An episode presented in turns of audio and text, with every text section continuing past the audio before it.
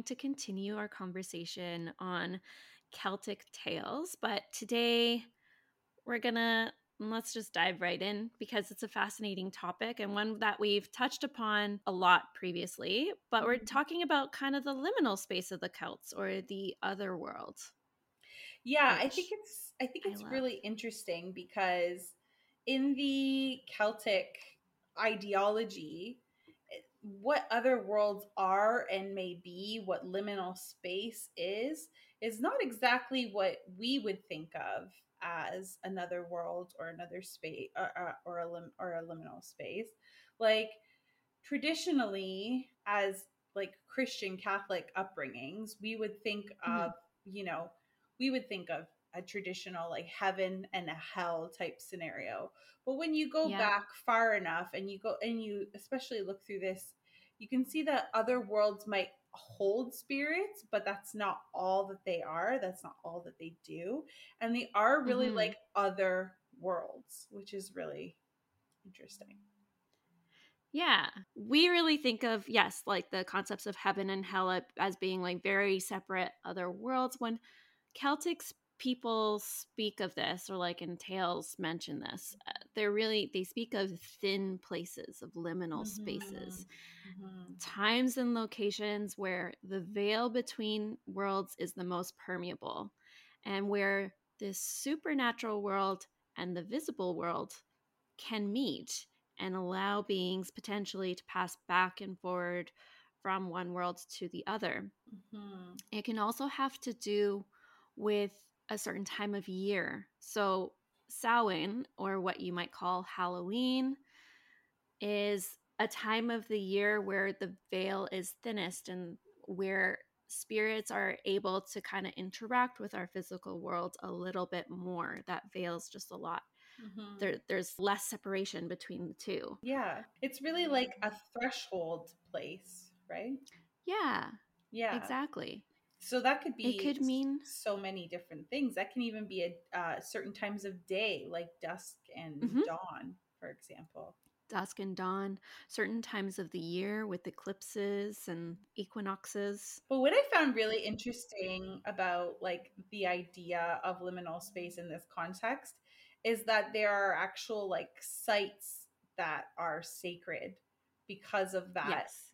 thin layer. So like places like hilltops. I think we touched on that in one of our other mm-hmm. podcasts.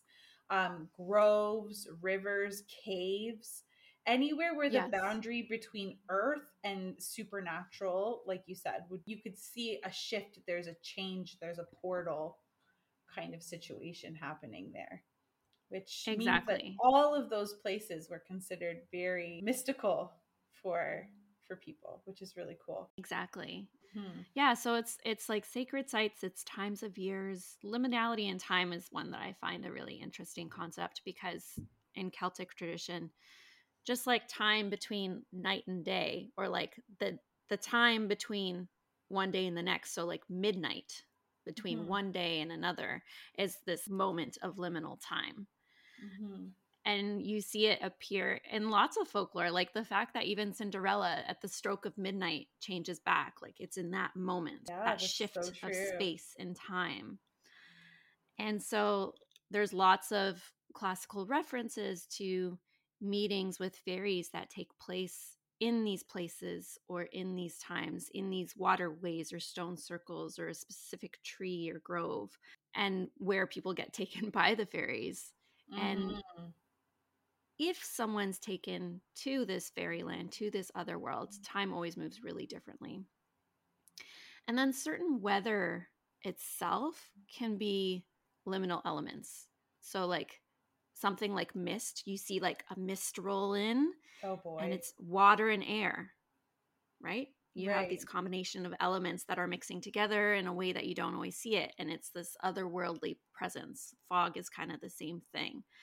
So, um, when we think of Avalon, the mystical mm-hmm. realm of Avalon, we're often told that there's mist covering this fairyland and you can't see through, you have to get through the mist in order to come to Avalon. And again, it's that combination of different elements coming together to give off this impression of like an otherworldly thing. We even talked about it with the Glastonbury Tor. Right. Where there's a scientific thing that happens, but it has this mystical quality because this fog is created and the sun comes in in a weird way and so like it's this place of ley lines it's this place of entry to the other world at the top of this hill fort i love this so, i yeah. love this kind of like um i love that people have just been noticing these things noticing the shifts mm-hmm. in the feeling in the air and in places like this for so long that it becomes part of like the the lore of the land you know what i mean yeah and so I think it's important to kind of also like like touch on a bit like what are the other worlds exactly? Like we don't know exactly what they are, but ideally they're kind of like they're similar to an earthly realm, but they're almost like a parallel universe, what we would kind of think of as a parallel dimension or an mm-hmm. alternate reality that intersects with the earthly realm at certain mm-hmm. times mm-hmm. in certain places and this is a lot of and these other worlds i think there's there's at least a couple yep and we know that um you know like uh, uh, we touched on in the uh in the overview um that that there are different races of people are not people but different races groups tribes that come from these other worlds too. Mm-hmm. And a lot of the stories we hear are at the intersection are taking place in this intersection between earth and there. And yeah. transitioning from there into earth and everything like that. It's really neat. It is really neat. But i think like correct me if i'm wrong.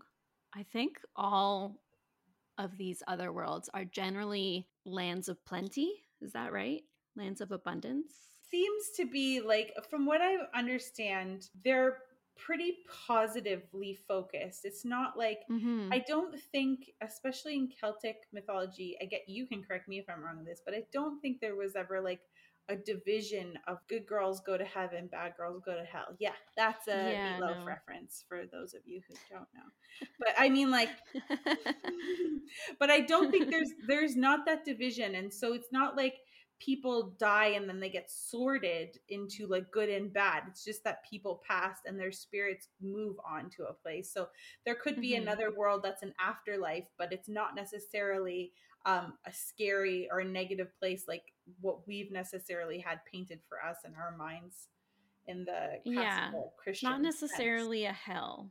yeah. Yeah, which is just interesting. It just means that people die and then there's an afterlife. Yeah. It's pretty cool. And in a lot yeah. of ways, it's more like they transition to the other side of these thinning veils that we have, like these portal places that we seem to have all over the um like you know like on these hilltops in these rivers all of these areas it more just seems mm-hmm. like they transition which is quite mm-hmm. interesting and really honestly so much of a calmer thought than what we grew up with. It is. It's kind of reassuring in a way. Yeah, absolutely. It's definitely reassuring. So what mm. are some cuz I I know I'm I kind of focused on one and I'll share a story with that. But what are some of the other worlds so that uh, you uh, reviewed? A few that I came across. I only came across like about three different major examples. Um, there's the Tir na Nog, which you've already talked about, uh, which is considered like the land of youth and par- it's a paradise like realm of eternal beauty and joy. There's the Mag Mell, which is the plane of delight, doesn't sound dissimilar. A realm mm-hmm. associated with the gods and the afterlife. So again, that might be where somebody might move to if they're passing passing. Mm-hmm. Um, mm-hmm. and the Annwn, I hope I'm saying that right, right? Probably not, because it's but it's the Welsh otherworld, and the Welsh otherworld is interesting because it's kind of depicted as a bit more mysterious, a bit hmm. less known, and it's ruled by the the god Arawn. So, I mean, these are just a couple small examples, and there may be other worlds as well, but these are kind of like the ones that are most known. But I'd love for you to go in a little bit more about Tir na Nog. because I'd love yeah. to know what you came across. Yeah. So, like you said, the name literally translates to land of the young. Mm. And it's either considered to be like the Celtic otherworld or just like part of it, which, based on the fact that there are others that you just named, I think it's more part of it. Um, it's sometimes thought of as the Irish equivalent to Elysium, which in Greek mythology is the paradise in which heroes were granted immortality after death. But a really important difference in Irish folklore is Tir na nOg isn't an afterlife. It's an earthly place still, which can only be reached through magic. It's not oh, a place where you go oh. to after death. That's so interesting. Not necessarily. Yeah. So it's still this earthly paradise. Like, think of when I think of it, I'm like, I think of flower meadows and lush forested wilderness and like this like flower meadow grove kind of in the middle of a forest. Is this where fairies would be too then? Can be. Yeah, I guess that makes Yeah, sense. the other world is like supernatural beings, right? Mm-hmm. So it's it's where this stuff happens. It's just the supernatural realm where there is everlasting health, youth, beauty, and joy is experienced by all who dwell there. And the Tuatha Dé that we talked about in the previous episode are this race of race of people who live in the other worlds but interact with humans and step, spend time in the human world. And this group is thought to be the gods of pre-Christian Ireland mm-hmm. and the gods that rule over Tir na nOg. Mm. Usually, um, they are named as Manannán and MacLír, and they're kind of said to be the first ancestor of the human race and the god of the dead. So, as the legends go, the residents of Tir na nOg invite humans to their realm. And it's from these invitations that a lot of Irish folklore stories stem from. So the ah. visitors reach Tir na nOg in a bunch of different ways, and they'll venture across the seas in treacherous journeys or enter through ancient burial grounds because you know the ancient burial ground at Newgrange for example is a place where this mythical stuff is said to happen and where this these veils are a little thinner mm-hmm. so it's a place of joy for those who live there but it can be a really dangerous place for humans particularly those who remain for a really long period of time or for who people who remain there for a period of time that's a multiple of three so three days or three years three months anything that's a multiple of three it's not great so mm. like you have to ask why humans yeah. would visit this place so why why would you visit the other world if you knew that it was filled with dangers and perils in a way for you? Like why would you visit? Because it also sounds like it's pretty and filled with all this other fun stuff and fairies and um i mean maybe if things are worse on earth like why not? You know what i mean? If it's a parallel if it's a kind of like a parallel universe of sorts mm-hmm. And things are bad on earth do you think that they're bad there too oh i don't know it's hard to say hard to say. Things can be running yeah. parallel in time, but it doesn't mean that they're that they're the actions are the same. Yeah. Yeah, I I agree with you. I would want to go and visit and see what it's all about regardless and like, you know, curiosity killed the cat. I think humans are inherently curious creatures. So, yeah, I'm very cat-like and I've always wanted to have tea inside of a flower. So, that's pretty much reason enough for me. Honestly, every time I come around a, a fairy ring, which is like the the mushrooms in a circle, I'm like, should I just put my foot in it? Should I? I haven't, but you know, I think about Why it. Why not? I think that you'd know whether or not they're like present and active by what you hear around you, maybe, and what you see. Honestly, out here, legitimately, if I'm out here and I see a fairy ring, I will contemplate putting my foot in it, but I won't do it. there's, there's too much like mystical stuff in our forests out here that I'm just like, mm, I might actually never come back.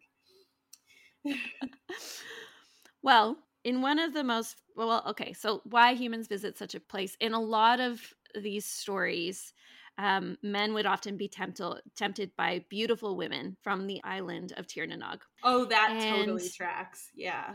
Right? Yeah. So in this you asked tales, me why I would go there, not the number one reason a man would go there. It's totally no. I did ask you why you would go there. but the number one reason in the tar- in all the these tales that exist, it's really focusing on why men would go there. So, right, okay. Uh, the Tuatha women would leave, and they would bring back men with them. yeah, I've seen this in. I've seen this in traces of like others, like you know, stories as we go down, mm-hmm. where women are always kind of enticing them to come in and like they're just like, ooh, why not? You know, the seductresses. Yes. So Tir is best known for the story of Oisin and Niamh. And Oisin was the son of the legendary Finn McCool. Oh wow. Was the leader of Huh? He said, "Oh wow. I know that name. I don't know why I know that name, but I know it." Finn McCool is like the English way of saying the name cuz yeah. it's spelled Mac and then C U M H A I L L and somehow that's pronounced cool. Cool. That's cool. so he's the leader of the Fianna, and Oisin is a warrior like his father, also a very great poet. So a lot of the battles that we know of today as part of Irish folklore were actually passed down through Oisin's poetry. Mm-hmm. And one day, Finn and Oisin are hunting around the Ring of Kerry, which is in the southwest of Ireland, and they mm-hmm. stop for a rest on a hillside overlooking the Atlantic Ocean and they're just keeping an eye out for invaders. And in the distance, they see a white horse approaching, so coming over water. On on its back is the most beautiful woman Oisin had ever seen, with really long golden locks flowing behind her as she rides this magical white horse. And that woman is Niamh. Oh boy. And her name actually translates to radiance or brightness. Ooh, so pretty. she had been watching Finn and Oisin from some time, all the way from Tir na Nog and decided to come to Earth to make Oisin her husband and bring him back to the other world. And Oisin falls in love with her immediately. And although he's kind of sad to be leaving his father and the rest of Fianna behind, he's really excited about a future married to Niamh. Hmm. So they ride off together on Niamh's horse to Tir na Nog, mm-hmm. and they spend some magical months together. And Niamh promised him that Tir na Nog was this land of happiness where everyone lived forever and felt no sadness. And this was mostly true.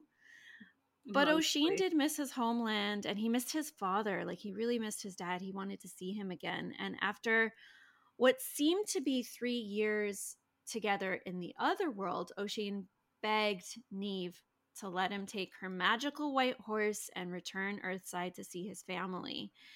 And she finally relents and says, You can do this, but please, and really she begs him, please, please, whatever you do, don't get off the horse. Never let your feet touch the ground, or you can't return to Tir na Nog. Mm-hmm. So Oisin gets back to Ireland and he does not recognize the place. He doesn't recognize the people. He's looking around and he's like, What is this? Like everything is different. And he sees some men that are struggling to move a rock and he stops and asks them where he could find Finn and the Fianna. And the men replied that stories used to be told about this great warrior Finn and his mighty son Oisin and the fearsome Fianna, but that was a really long time ago. And no one really told these tales anymore. And it was then that Oisin realized that time slows in Tir na Nog, and rather than three years, it had actually been 300 years oh, that he'd oh, been away. Snap. Oh boy. And to prove because like you know he still needs to prove that he is who he really is to prove that the the, the stories of the men that they had heard weren't just in stories Oisin said that any of the Fianna would have been able to pick up the rock with just one hand right? Because these men are struggling to move this rock and he was just like no no no I swear I'm I'm part of the Fianna and the Fianna can just pick this up with one hand like no problem and so he remembered Niamh's warning about not getting off the horse, and he leans over to pick up the rock while still being mounted on the horse, but he falls off. Oh, and oh, no. his feet touch the ground, and he immediately ages 300 years and becomes an old, frail man and then dies. And Niamh's uh-huh. horse just gallops away, knowing that Oisin would never be able to return to Tir na nOg and his love. And yeah, Oisin basically watched the horse go and then die. what a bummer. I know. You know, it makes me wonder why did all of these women like what was going on with the men in Tirna that all the women needed to pull human men like they're so great. Um like you know, I was wondering the same thing because they honestly. always like in all these stories, they always break their promise. They always get sucked in by their homeland, and they always go back, and then they always, you know what I mean? Is it supposed to be a point of like, um, women are tricksy, tricksy, can't be trusted, and men are just um, they they're they're flawed and succumb to Oh, maybe. I don't know. Like in this story, I don't get the like, sense that she was trying to be a trickster in any way. She just like, I don't think him, so right? either. Yeah. She just she she just had her eye on him and she was like, I like this guy. I'm gonna make him my husband. Well, because he was a great he was a great warrior. I like the fact that she yeah, picked. and a poet. Yeah. yeah. You know what I mean? Warrior and a poet. So obviously still in tune with his emotions. Mm. That's very that's too bad. I kind of feel bad for him because he he didn't even actually break the rule, but he he he did by accident, you know. He did by accident. It but really he, wasn't intentional. He did, he did, succumb ultimately to his ego. Maybe there's something yeah. in there about that though because Yeah, he did he didn't he definitely be. did but i mean if you go away for what you think is three years and then you realize it's 300 years i feel like that would hit any human hard for sure it would. Especially then, if you were part then, of like, like legends at the time, you know. Yeah, and I guess that's just would you want to be like, no, I swear I'm real and I'm them when you know you're gonna dip and go back? Like, does that make any sense? Yeah. Or would you just be like, okay, I guess I'm just a thing of legend, and then you go back and process?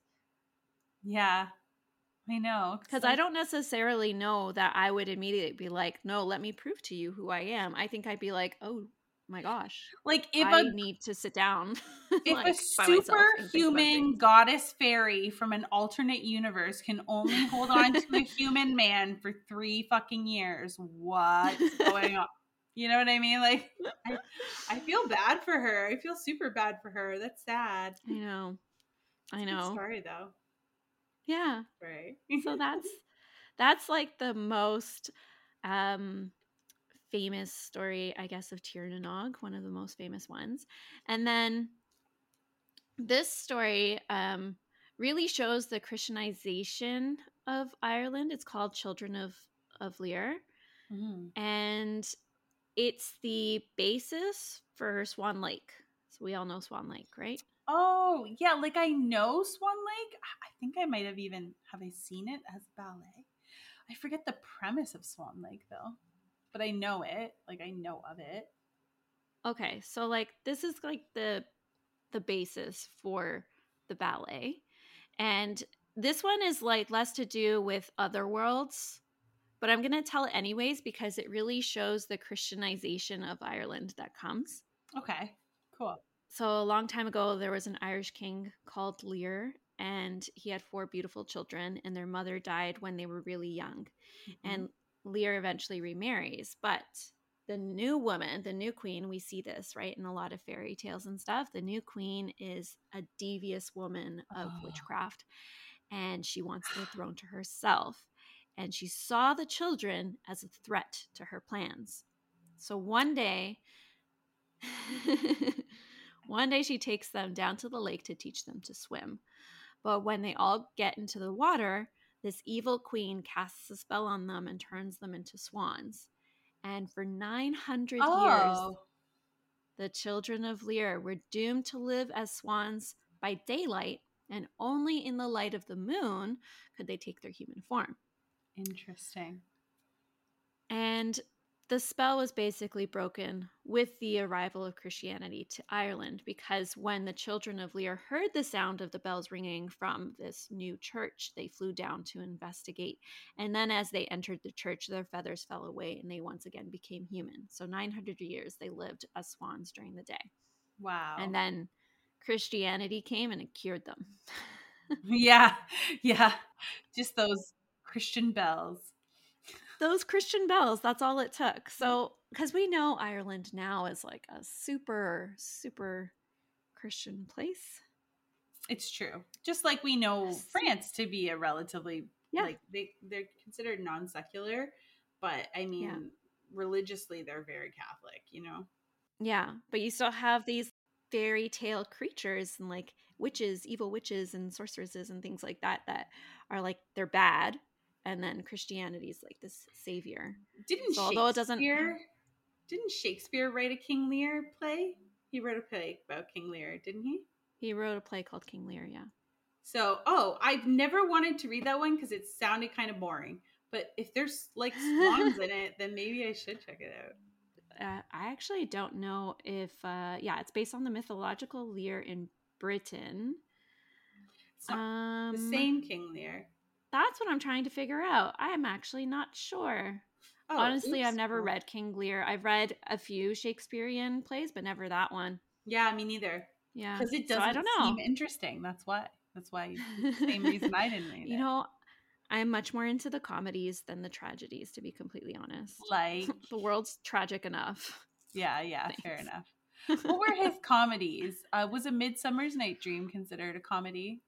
Yeah. Yeah, always. Yeah. Okay. Yeah. Sure. Romeo and Juliet's a tragedy. I really like Romeo. Yeah. Of course I do. It's no surprise. I also like I enjoyed Caesar, oh, but I feel it was a night. Yeah. Oh. Yeah. Twelfth Night. This is Merchant making me think Venice. we need to do. Oh, Merchant of Venice is. good. I think I like his dramas. Maybe we need to do Shakespeare season. Sure, that could be fun. I mean, he stole his stuff from um, a bunch of other people. There's a shock. There's something a guy didn't do before in history but that would be interesting to know. You know what I mean? Yeah. Sorry, we um, digress. Um, Digressing. We, we went off on a very different tangent here. Um, it kind of. And then I have other stories for you if you're interested. Oh yeah, I want to hear them all. Didn't you tell me before the podcast that you had some Portuguese Celtic stories? I do. Yeah. That is so yeah, interesting because, because I didn't know that until you told me earlier today. Like I knew that mm-hmm. like there was the Celtic there's the Celtic coastline uh, in Spain. And I know that it, yeah. it's the exact like you drive out of Porto and then you're in Spain and then like it's the yeah. same it's the same one. So like it yeah. makes sense. I just didn't realize it. So that's really cool. So in that area of Galicia, northern Portugal, um, that's where the Celts were. So in northern Portugal, there are Celtic ruins. There are megalithic sites that are like five thousand plus years old. I might have even went to one of them, to be honest. I can't remember the name. You may have. You may have. And so there are these stories in northern Portugal specifically that are still told, and this is still an area that has like you know the south of Portugal is a little more dry. Um, has a drier climate, so it's a little more deserty. The north has a wetter climate, so it's got a lot more forestry. Mm-hmm. And you get a lot more tales. I feel like in forested areas and like naturally green areas, you get a lot more tales of like these other worlds. Mm-hmm. So I've got three stories. We'll see whether or not we're able to get to all of them. Mm-hmm. So in Portuguese folklore, we have these things called maruxinhos, which are goblin like creatures. They're described as being short in stature with wrinkled faces, bright eyes, and pointy ears. Mm. And they're said to be immortal. Mm-hmm. And their realm is described as an immaterial place. And throughout northern Portugal, you know, sightings of maruxinhos are reported in old caves, in old Celtic hill forts, because there are old Celtic hill forts and burial mounds in northern Portugal, and untouched forests. And so anyone who goes to the realm of the Maruxinhos will live forever untouched by the ravages of time. It's again like similar to any of the other other world stories we hear of, time moves differently and people don't age. They're ageless. Mm-hmm. There's like mm-hmm. this eternal youth. Mm-hmm. So Tomasz is a young farmer who is known as the most handsome man in the region, but he's also a prankster and very mischievous. And he's been this way his entire life. He's also really charismatic. So a lot of young women kind of fall for his charms. And every night he's at the local pub, he's drinking, he's gambling away his daily earnings. So and his charming. parents never really minded.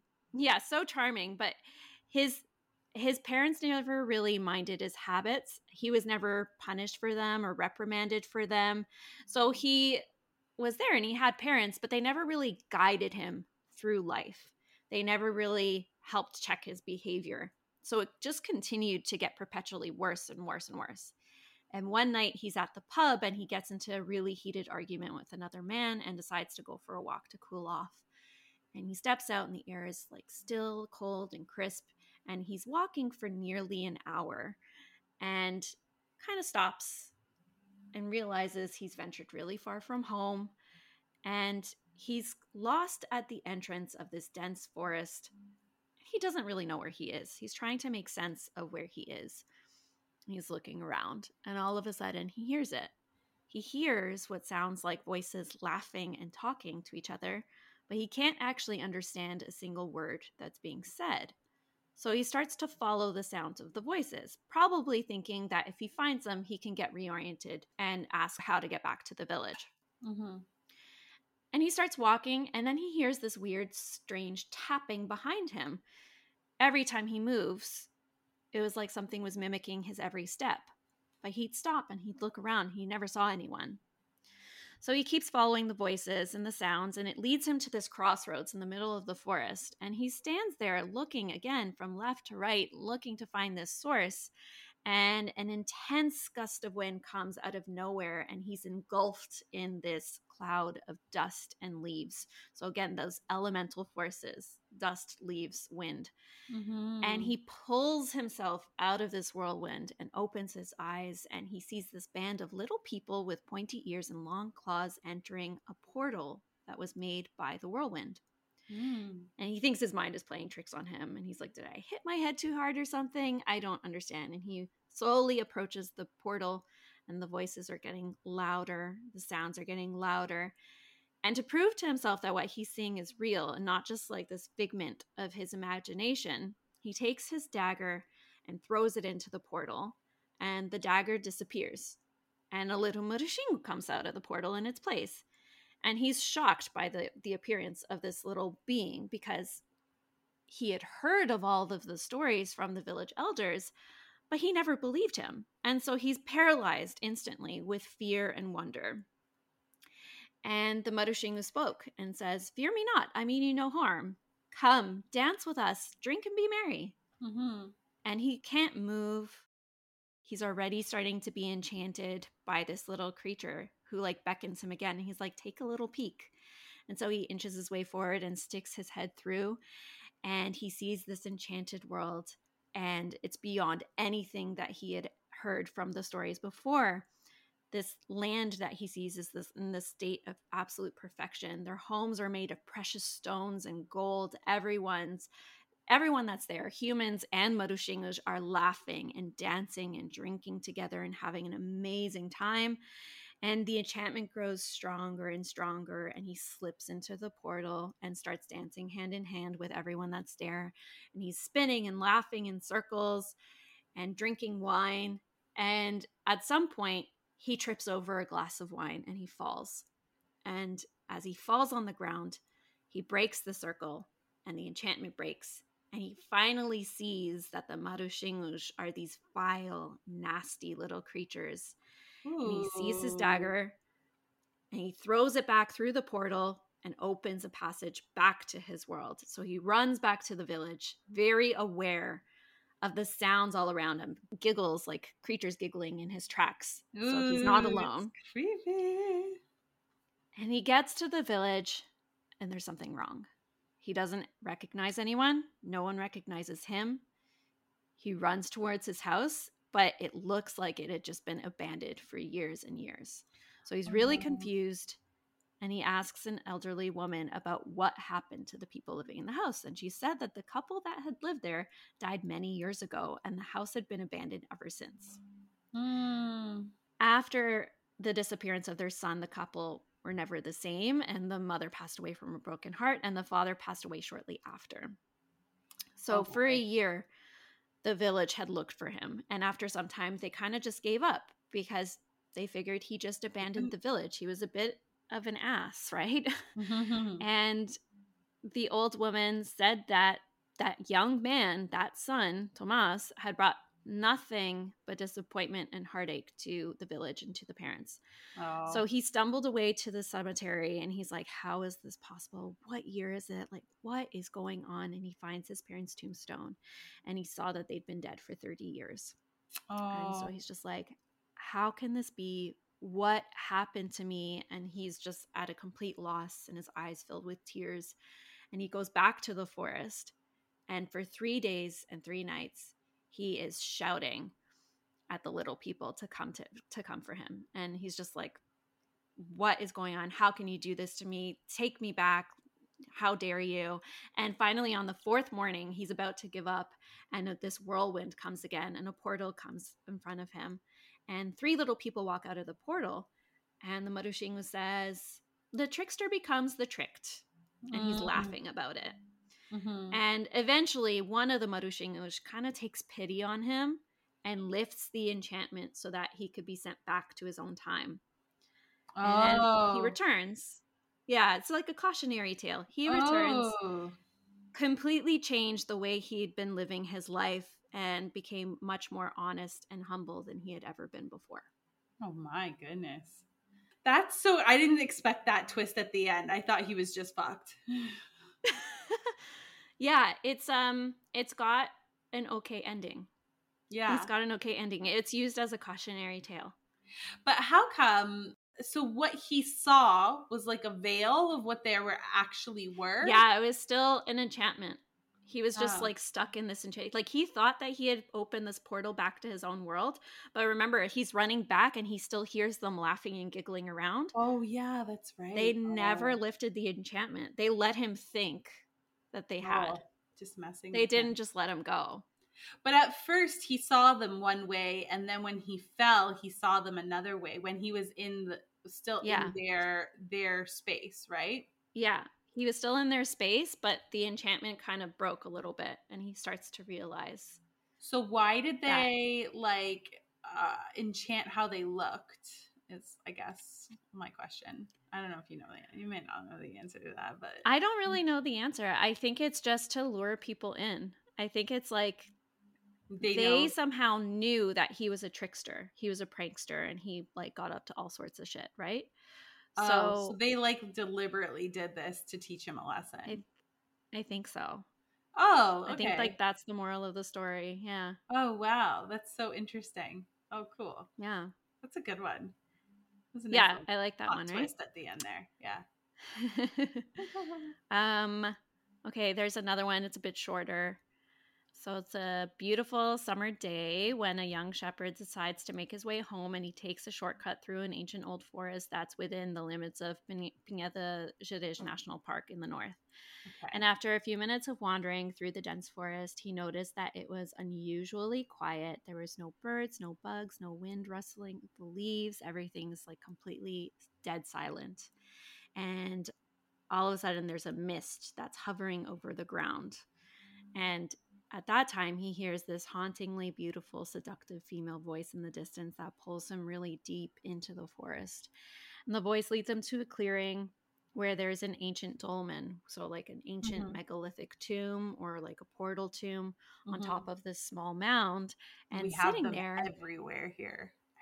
Yeah, everywhere, everywhere. Sitting there is this beautiful maiden just singing and brushing her hair, and she turns to the shepherd and says, "Come to me, young shepherd. I seek your help." He's like, "Who are you, fair maiden?" She's, "I'm the Moura, the guardian of the passage to the other world." and the people put a spell on me before he- heading to Murama, which is the land of the dead. Mm-hmm. And I've been trapped here ever since, condemned to stay for all eternity. But you, you can set me free. Kiss mm. me, and break my smell, my spell, my smell. I don't want to kiss you if you smell. break my smell. Break my spell. If you succeed, I'll give you my treasure. And she Whoa. pointed to the small mound of stones, and then they all turned to silver and gold. Mm. And he's like, Yeah, okay, I'll kiss you. and when he does, she turns into a snake and disappears into the grass. Oh boy. And then he freaks out and he's like, oh shit. And instead of just running away, he's like, oh shit. Okay, let me just grab all this gold and silver. And he runs home.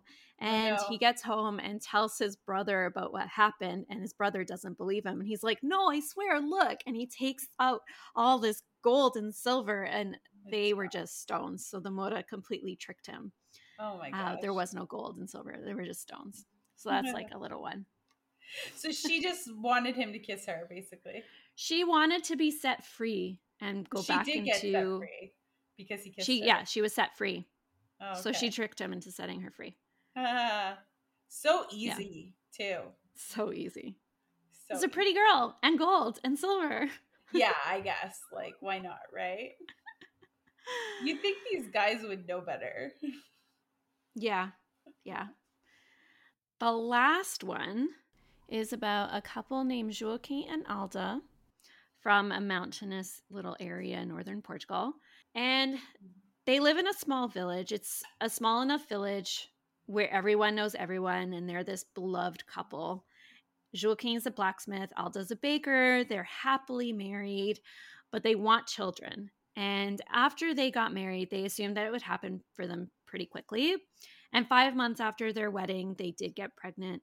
They were really excited about it, but only 12 weeks into the pregnancy, Alda suffered a miscarriage and they were really heartbroken by this, more heartbroken than they had ever thought was possible. And it wasn't just the loss of the child, it was like this loss of a dream, and everyone in the village felt for them. A year passed and they tried again. And again, she suffered a miscarriage. By the time they'd been married for three years, this poor woman had gone through four miscarriages and oh, she was becoming increasingly depressed and helpless and lonely. I can't imagine that. Yeah, she had these feelings of desperation and failure just growing within her and she felt like she couldn't deal with it anymore. So on a cold winter night, she left her home and headed for the waterfalls with the intention of ending her life. Hmm. So she goes to the waterfalls and she's crying.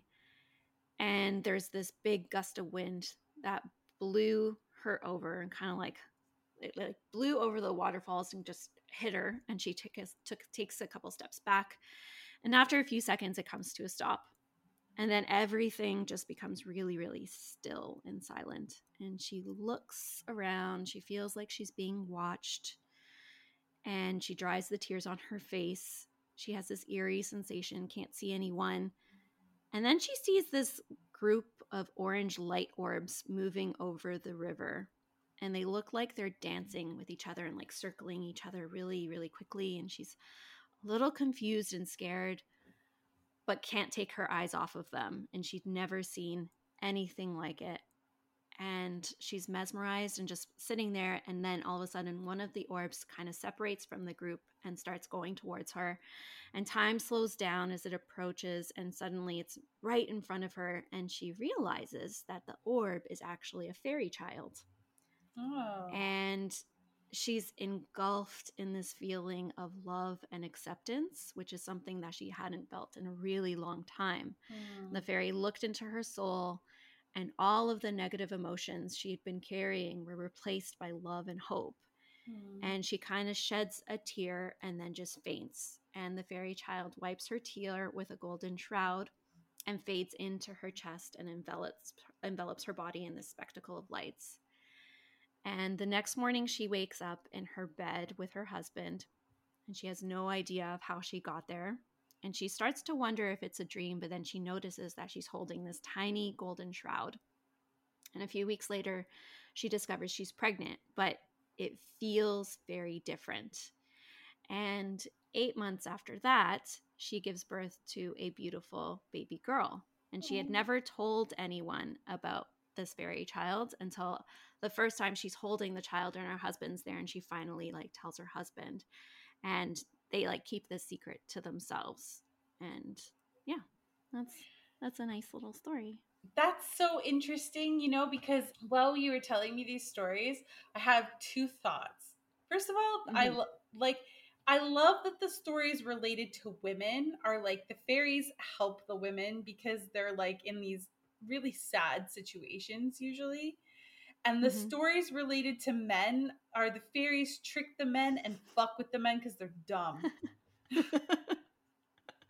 yeah.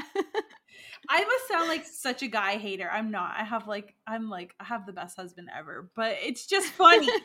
it's just funny. It is funny. I mean? Yeah. But um yeah. also but also sweet and it just shows the different relationship like like women have with the liminal space and the things yes. beyond the liminal space and the, the relationship men have. It's men are always coming up against well, their own ego in these stories, whereas women are coming up usually against sorrow. Yeah. And it has something to do with children. But I think that men very much live in the physical realm. And I think that women encounter liminality much all more time. like even all the time like just with menstrual cycles i was just gonna say our periods like, are a liminal space aren't they yeah they yeah. are they, they are. totally, totally are. Mm-hmm. There's like all of these in between phases that we are regularly in. So I feel like, and and then you know we match these times. Well, now we all have apps on our phones, but like traditionally, we'd match them with this time of the moon, and yeah. that's how we would measure and like know when to expect things and stuff like that. And that in itself is so tied with liminality and with with the other worlds and with magic yeah that i feel like we're just naturally much more in tune with it. Mm-hmm. Mm-hmm. and like maybe less afraid of it. Yeah for sure. Not everyone obviously but no no not everyone but like you know many people get there. Some people it's not so important for them. And that's that's that's a whole other conversation for another time. It's cool. You do you. You know what i mean? But obviously yeah. we both really like feel pulled to all of this stuff too. And it's really mm-hmm. interesting because like I said, I think in the when we started taping this series, I said that um this was my gateway, like fairies mm-hmm. and Celtic stuff was like my gateway. And one of the first books I ever read was, um, I think it was written by a Canadian author. I got it from the Scholastic Book Club. Eh, if you remember those. I loved those. oh yeah, I I don't know how they managed to get all of us so excited to buy books. Like I bought books. It's amazing. Books I, and stickers and like yeah. I bought awesome. this I, I bought this Scholastic book. Days. I bought this book 2 years before I was old enough to read it. That's how much I just wanted it. It was called The Hunter's Moon and it was about it I had no idea what it was about. Like I I buy everything the same way. I buy books and wine the same way. I buy it based on the cover, and if it like calls me, I just buy it. You know what I mean? Even when I was in grade like six. So, or no, I had to. I think I probably bought this book in like grade three, and I didn't read it till like way later.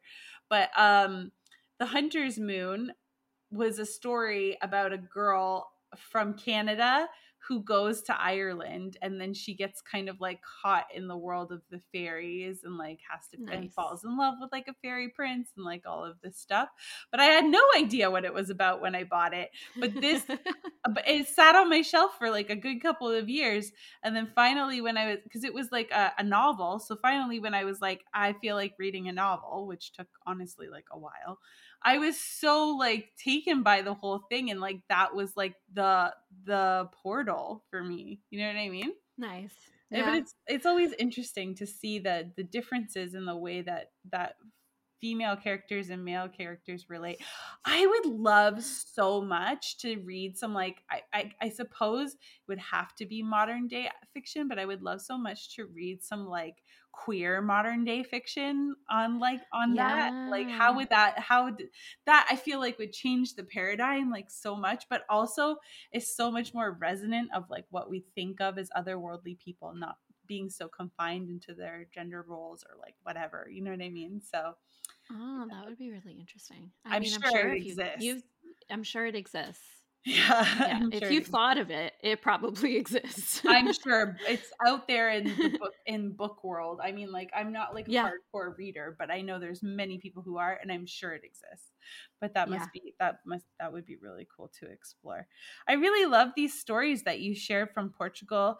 Um, like yeah, just a little bump to Galicia slash like Portugal area like northern Portugal area there. This is such a cool area and it's so understated and people don't really know that it's connected mm-hmm. to Celtic history or lore. Mm-hmm. And it's just really fascinating. So if you are into travel and you ever get the chance to go there, go there. It's beautiful.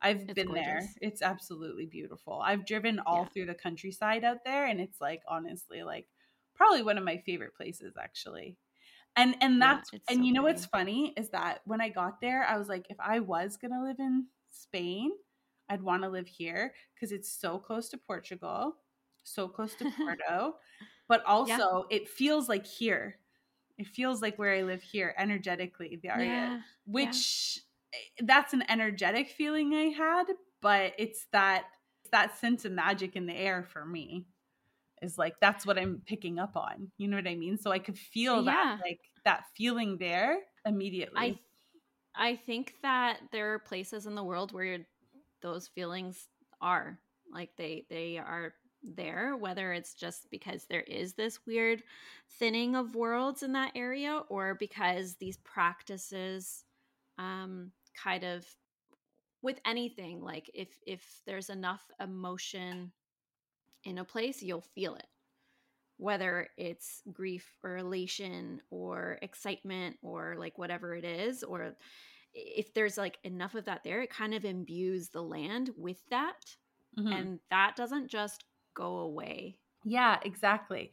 And on that note, one final thought, which I don't know if it's comforting or not about liminal space. So we know, and they have said that all of that coastline there plus everything mm-hmm. from Ireland and everything from the UK. And then you go into the United States, everything from the Appalachia. We know like at some point that was all joined. And then it Yeah, split. it was all the same mountain range. Yeah. Right. And then it split. So my question mm-hmm. is, does that make the Atlantic Ocean a liminal space? Oh. Interesting because it's it's a border I mean, between where something earthly I mean, the ocean is earthly too, but at the same time, the, earth, the ocean naturally has this sense of mysticism, and it's got now it's got these crazy folkloric co- cultures on all sides. Yeah, it could be. I, it very well could be because if you go to the east coast of Canada, you still have a bunch of these mm-hmm. fairy stories and encounters that happen. And that, again, it could also be because we had this massive wave of Irish immigrants land and settle in Newfoundland and they carried it over with them. Or it could be that, like, Newfoundland looks very much the same as Ireland does. It's gorgeous. And so, because, like, that landmass was together, and so that feeling still pervades there. It could just be, yeah, it could be like extra believable yeah. You know what I mean? It's yeah. so interesting. That freaks that makes the that gives me a whole new outlook on the Atlantic Ocean. Yeah, because like, Shannon um, Shannon grew up in Newfoundland and was telling me that she grew up being told that you always had to carry either pieces of bread or stones in your pocket to ward off the fairies because the fairies oh. are tricksters. Yeah. The fairies are tricksters. And she's just like, oh, yeah, like I know tons of people that have like had fairy encounters and like she was talking about one as well or she was camping and she went to go pee. And um oh it's always been and then like felt something like hit her shoulder mm. but there mm. was nothing around. There was nothing there and she kind of like heard snickering and then she just like got up and ran. She was like nope yeah it's the snickering right like i'm cool Thanks. yeah she, she was just like she was camping and she's like i gotta pee and then she did but she didn't have any stones or anything in her pocket so and it was in a part of themselves. Newfoundland. Yeah, it was in a part of Newfoundland that's very already associated with the supernatural and like lots of ghost stories in Newfoundland as well, like mm. shit tons. Well, I think it's really tons interesting that once you get into this is like another conversation for another time, but just briefly, the minute you get into Canada and travel through the United States, what starts as like we have to keep in mind that like when it comes to fairies and things like that even in ireland and scotland or whatever they're not always considered nice. Like they do a lot of no. mischief and sometimes they do things that are not exactly considered nice. But it seems like once you get into north america the stories get like way more horror centric like way more spooky you know? Like especially the I appalachian think... lore is so like derived derived around like fear and horror and being scared and don't go out walking in the woods in the night and like all of this stuff. You do know? you think it also has to do with the fact that like everything in the new world was Christianity was already very much in place and it Absolutely. has to do with all of these things have been Christianized and Christian this Christianity is kind of like absolute like bloodshed that was colonization. I feel like yes. also played like a huge role in that. Yeah. Yeah, yeah for sure. Yeah. I think yeah. there's a very probably particular couple of reasons why when you get over to our side of the world the, the these stories are there but the context becomes way fucking darker. Way mm-hmm. yeah. Yeah but it's interesting. Like i said i'll never look at the atlantic ocean the same. It's okay. It's not like you're in it very often. It's not like i gotta fly over it every time i go home. At least it's not you're flying you're not flying over the bermuda triangle yeah. another story. Another story for another time. um, so I think we'll wrap it up there. This yeah. one was really like liminal spaces. There's not really much to say on them, but the stories really tell you what you need to know. So yeah, absolutely. That's kind of where we focused. And that's like the fun part of it anyway. So why not? Yeah. Like you said, this is allegory story. And with that in mind, please make sure you follow us on all the accounts. Allegory Story Podcast. Um, we're on Facebook. Oh, no, we're not on Facebook. we're on Instagram. we're on Instagram, and uh, we have a Gmail account at Allegory Story Podcast. And yeah, so that's it. that's it. Yeah, I, I want to say for now, but let's be honest, that's it for a while. So um, follow us there, and uh, more coming. See you next time. Yeah, yeah. we'll see you soon. Bye.